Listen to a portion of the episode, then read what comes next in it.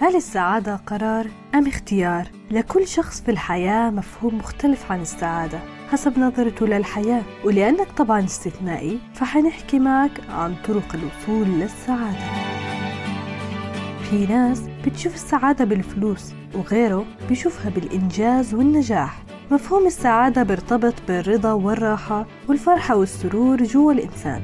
وطبعا في سعادة لحظية نتيجة موقف صار معك مثلا لو فزت بجائزة هتكون سعيد. لو التقيت بصديق زمان ما شفته هتكون برضه سعيد. بس إحنا مندور عن السعادة اللي بتعطينا الاستقرار النفسي.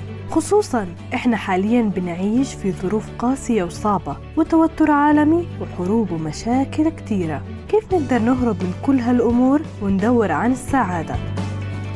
أول إشي نبحث عن مصادر السعادة في حياتنا ونعوض النقص الموجود عنا. إذا قدرنا نحدد الهدف حنوصل للسعادة. لو كل واحد فينا ركز على الجوانب الإيجابية بدلا من السلبية حيكتشف سر السعادة جواه وتحقيق هدف كنت بتسعى له حيوصلك للسعادة.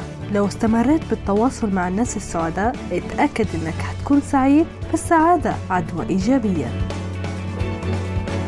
ابعد العادات السيئة والأفكار السلبية من حياتك. حتى الأشخاص السلبيين ما تخلطهم تصالح مع نفسك. استمتع بوقتك ودايما احمد ربك على النعم اللي أنت فيها. في ناس بتخاف من السعادة حتى إنها بتخاف إنها تضحك. وإذا ضحكت تحكي الله يستر أكيد حيصير حاجة. طبيعي كل إنسان بمر بمواقف محزنة وبخيبات أمل بحياته. بس ما تخلي هاي الأمور تتحكم مشاعرك مدة طويلة. حاول إنك تطلع منها بسرعة ولا تخلي هدفك في الحياة هو إرضاء الآخرين لأنه هالإشي ممكن ما يصير مهما عملت.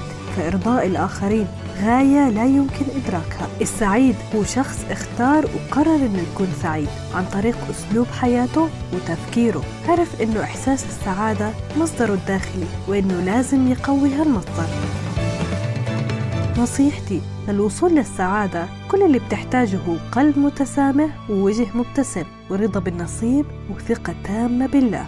ومع السلامة.